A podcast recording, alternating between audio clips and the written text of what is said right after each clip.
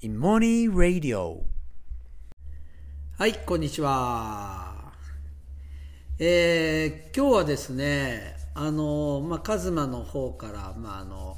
四谷の方にね、出て、まあ、こちらで、まあ、仕事をして、まあ、今日泊まるんですけども、あの、まあ、今日は、まずめっちゃ暑いですよね。もう今日あの、この教室に入ってきた時に、ちょっとびっくりするぐらい、なんかもう、あったかいっていうか、もうサウナみたいで、あの、というのはもう教室、あの、ね、あの、西側と南側が窓で、そう、それで、全面窓なんですよ。だから、まあ言ってみれば温室みたいな感じになるんですよね。めちゃめちゃ暑くて、まず冷房すぐして、はい。で、ようやく涼んでみたいな感じだったんですけど、いやまあカズマはね本当夏中もクーラーいらないので、まあ、クーラーないんですけど全然それで過ごせるんですけどまあこれちょっと四谷はだいぶ違うぞってちょっと思いましたね。であのなんかあのよくね、まあ、昔からなんかクーラーをかけたまま寝たら体に良くないみたいななんかよく言われていたじゃないですか。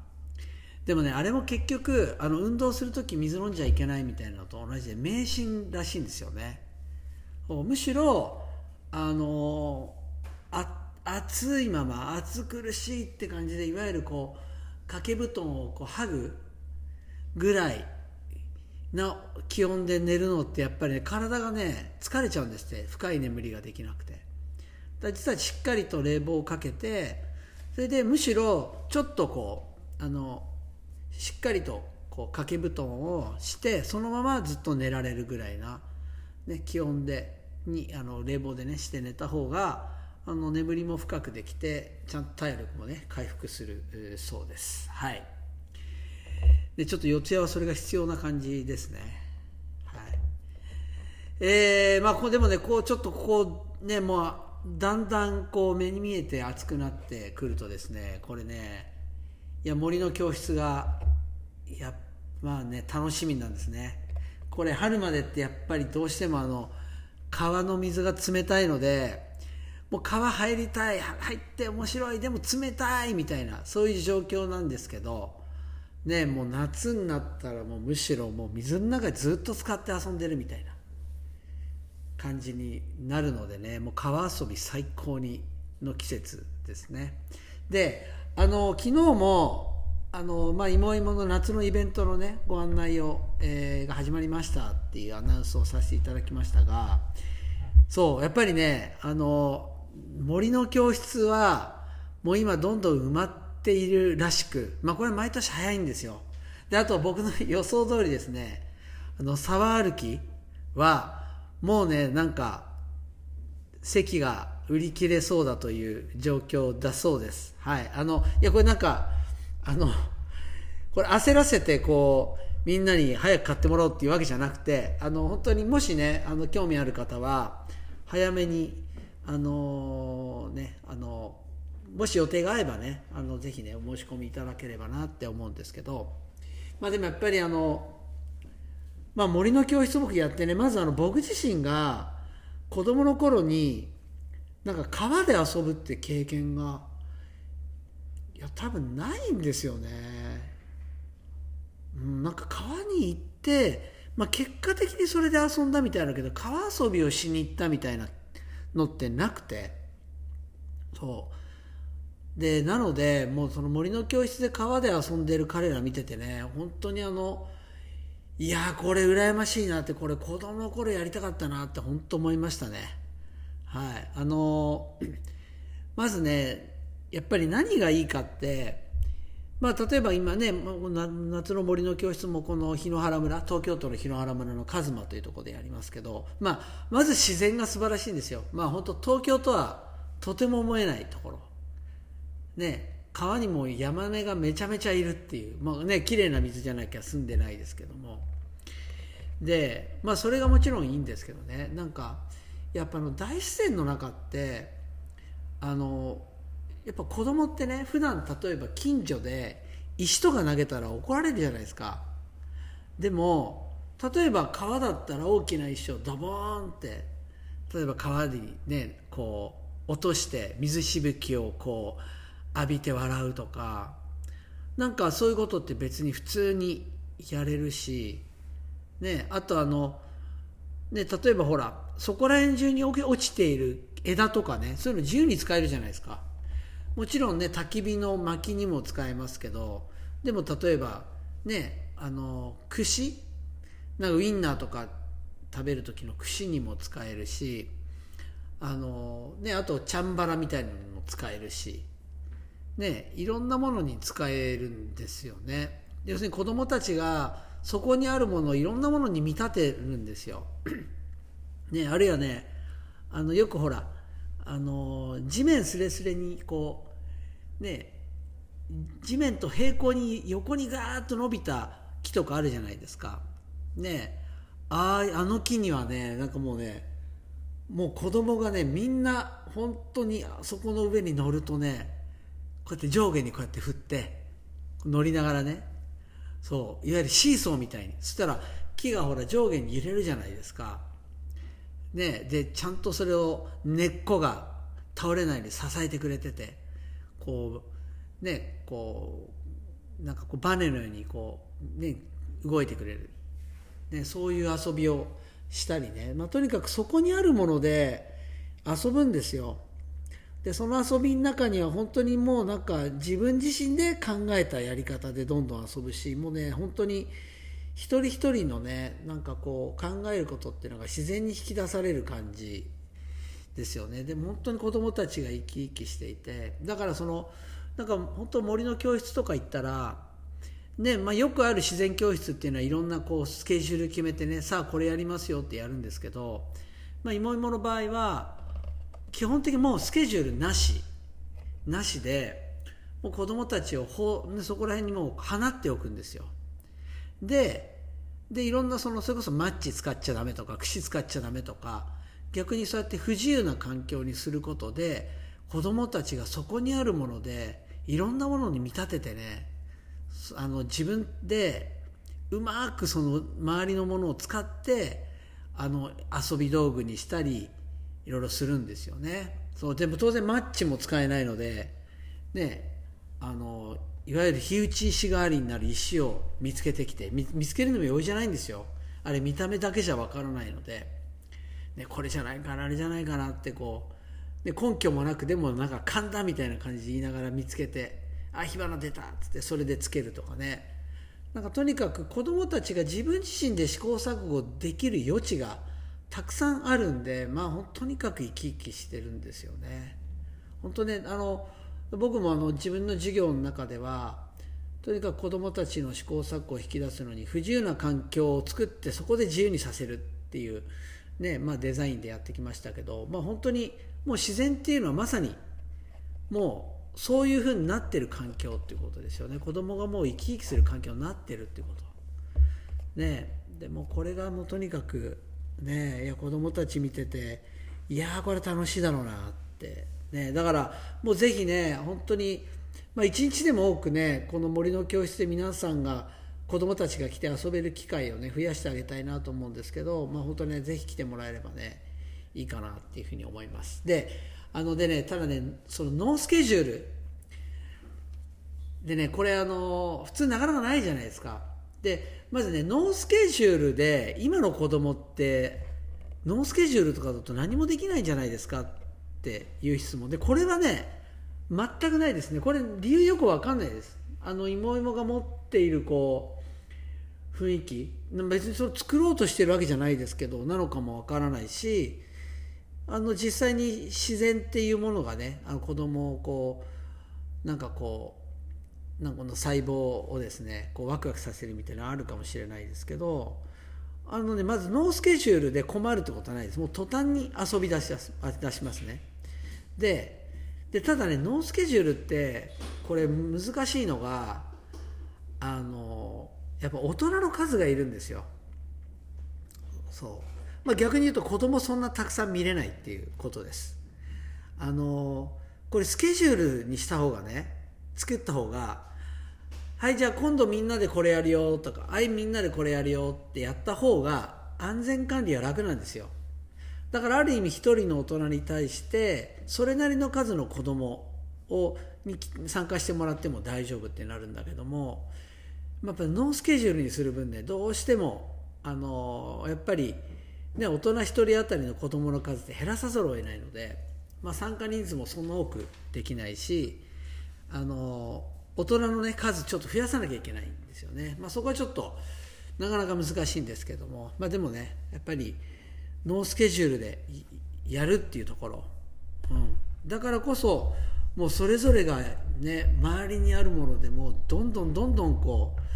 うあの遊んでいくっていうね。本当にあの自然に学ぼうとせずして学ぶっていうものが見れるのでね。まあ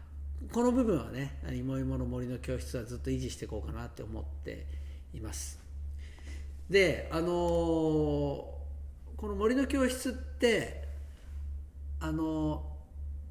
普段はねあのまあ、平日に、やってるんですよ。で平日にやっていてあの、まあ平日の昼間なので、まあ、学校その日休んだ子しか来れないんですよね。不登校の子やその日は学校行かないっていうその曜日は学校行かないっていう子が今今に来てるんですけども。で、まあ、その子たち毎週行ってるわけですよね。もうだからある意味もう森の達人なんですけどあの本当ねまあ、僕はずっと教室の中で、まあ、授業をやってきてね。でもねやっぱね教室ではね見れない場面っていうのがたくさんあってまあ本当もう共有したいことたくさんあるんですけどこれねあのー、まあ本当にこの今年ですね今年入ってねいやなんかすごく印象深いことが一つあったんでね、まあ、それちょっと共有しようかなと思いますが。あの飛び込み。ねあの綺麗な縁とかがねあると子供たちってその飛び込みたいじゃないですか。ねそう。それであのある森の教室でねやっぱり綺麗な縁があってまあ大体高さどんぐらいかな。そんな高くない。3メーターぐらいのところからこの下の縁に飛び込むみたいな。でね3メーターってこう皆さん大したことないと思うかもしれないんですけどこれ3メーターって実際その上上がってみたら結構高いんですよ。怖いんですよね。ででまあそこもまあみんな慣れてどんどん飛び込むんですけどあるね男の子が飛び込みってずっと怖がってやってなかった。まあめっちゃ明るい子なんですけど飛び込みだけはしなかったんですよね。でそれが、まあ、みんなほら飛び込むじゃないですか。たらいや今日は絶対自分は飛び込むんだって言ってもうねあのいわゆるライフジャケットもあの用意してそれでもともう来てね。もうスタートから来てもうそのいわゆる飛び込み台みたいなね、まあ、その岩の上に立ってよしってやるんですよ。でもねやっぱ飛び込めないですこれなかなか。だからねあの森の教室のもう一ついいところっていうのはね本当にちっちゃい小学校1年生からで中学3年生までいてその中3の子がねもっと寄り添ってこうやって飛べばいいんだよって見せてあげるんですよ。ね。そう。たらじゃあ飛べようかな。ああやっぱ飛べないみたいな感じ。で飛ぼうかな。ああ飛べない。ああ飛べない。飛びたい。飛べないみたいな足叩きながら。ああでもやっぱやめよう。ああでもやっぱ飛ぼう。とかってもうずっとやってんですよ。そしたらねまあ本当友達がどんどん周りに来てねじゃあ一緒に飛ぼうとかね一斉のはいっつって飛ぶんだけどその子だけやっぱ飛ばないみたいな。もうやっぱり飛ぶのが怖くて怖くてでもやっぱ今日はやめようかな来週にしようかなとか言ってんですよ、ね、でそしたらなんか別の子がねそんだったらなんかリズムに合わせて飛べばってって。でまず俺が1で次の人が2って飛ぶからで3で飛んでごらんって。でやるんだけどやっぱ3の時飛べないんですやっぱり。でもこれ飛べないのかなと思いながら。でもねもう絶対今日は飛びたいって顔してるんですよね。で周りでみんなねあの見ててねあの応援してるんですよ。頑張れとかっつって。でまあ僕もまあなんか飛ばしてあげたかったんでねその日にね。飛ばしてあげたかったからなんかどうやったら飛ぶかなとかって思ったんだけどまあもうすごい彼がどうしようかって葛藤してる時に飛びたいでも飛べない怖いとかって言ってる時になんかああでも俺今日なんか飛べるような気がするよって言ったんですよ。ねなんかそしたら背中を押すことになるかなみたいな。でそしたらもう隣にでねずっとそれを見守ってたこの中の子たちの中でね一人小学5年生の女の子がいるんですけど僕がね「あ今日はでもなんか俺飛べるような気がするよ」って言った瞬間に「しっ!」そんなこと言ったら飛ばなきゃいけないってプレッシャーになっちゃうじゃんって声かけられたんですよいやーなんかいやすごいなと思ってでねまずね僕はねまあもう本当余計なことをしてたんですよ。まず一つは今日飛ばしてあげたいと思ったっていう。そんなのどうでもいいじゃないですか。ね。もうその子はもう十分こういわゆるね飛びたい。でも飛べない。怖くて飛べない。でも飛びたい。っっていう葛藤の中で彼はもういろんな体験してるんですよ。で飛べたかどうかなんてどうでもいいじゃないですか。でも僕は余計なこと飛ばしてあげたいなと思ったっていう。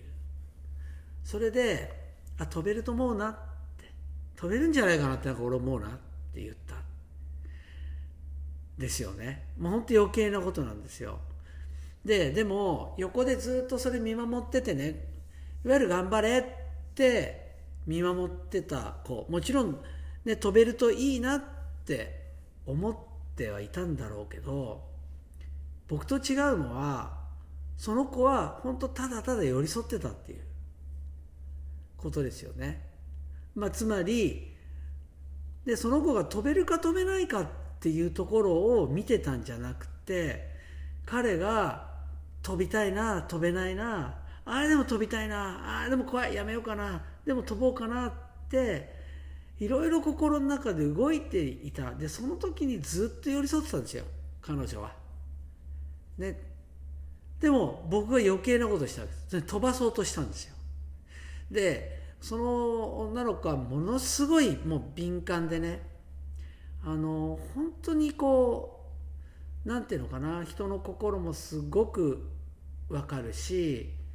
あの本当に優しい子なんだけどもで彼女はただただ寄り添って飛べる飛べないどうでもいいんですよね。むしろ彼がそうやっていいなってずっともう本当1時間半ぐらいいたのでそれでもねずっと迷いながらっていうのをひたすら寄り添ってたからこそ思わず自然に僕に「しそんなこと言ったら飛ばなきゃいけないってプレッシャーになるじゃん」ね、本当に寄り添ったんです。僕のは寄り添いじゃないんですよ。僕のは余計なことなんですよね。いやだからなんかいや子供ってすごいなってね本当思って。でまあねその彼女は学校にも行ってないですけどまあ行ってないけどねもう本当素晴らしい聡明な子なんですよね。でだけど確かにそういうふうに本当の意味で寄り添える子他人のことを分かる子っていうところからすると学校ってまさに僕がやったようになんかできるようになることがいいってもう無意識で思ってて、ね、それの背中を押そうとするじゃないですか。でそういうことってたくさんあるから我々にとって何でもないところでもいろんなことを感じてきつくなるだろうなっていうのはすごくなんか改めて分かりましたね。でも全然そこはね弱さじゃなくていやもう冷静考えたら本当に僕なんかよりも彼女のまさに寄り添いもうその子を認めてひたすら寄り添う。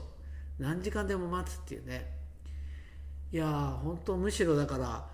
なんか本当教えられたんですよね。でねこういう場面っていうのが森の教室ってねたくさんあるんですよ。本当にでこれね多分医学年っていうのもあるしまあなんか子供が本当なんかある本当ある意味ありのままの自分でいられるっていう部分なんでしょうかね。うん、あのいもいもの教室に来ている子もね森の教室あの日曜日の森の教室はオープン参加なのでそれに申し込んであの、ね、来たりするんですけどもやっぱりねすごく落ち着いてるんですよ。だからまあ自然のなせる技っていうのはねきっとあるんでしょうけどね。本当に森の教室っていうのはあのそういうねなんか本当に僕が教えられるような場所本当に大人が子供に教えられるようなねことっていうのがたくさんあるんですよね。であの森の教室の方は夏休みのねもちろんあのオープン参加あの芋芋の会員じゃなくてもあの来ていただけるんですけどもあの保護者の方もねあの申し込むことができますのであのぜひねあのまずね子供のそういう姿をね普段見れない姿を見にねご参加いただいてもいいのかなっていうふうに思います。はい、でまあ本当ねあのこれ森の教室の本当例年で言うとこれあのすぐキャンセル待ちの状態になってしまうのであの本当にねもう毎年絶対行きたいと思っている方とかねあのまあねちょっと川遊びちょっと機会作ってあげたいなってね思う方はね本当できるだけ早くね予定が立ったら、えー、申し込んでいただいた方がいいかなっていうふうに思います。それでは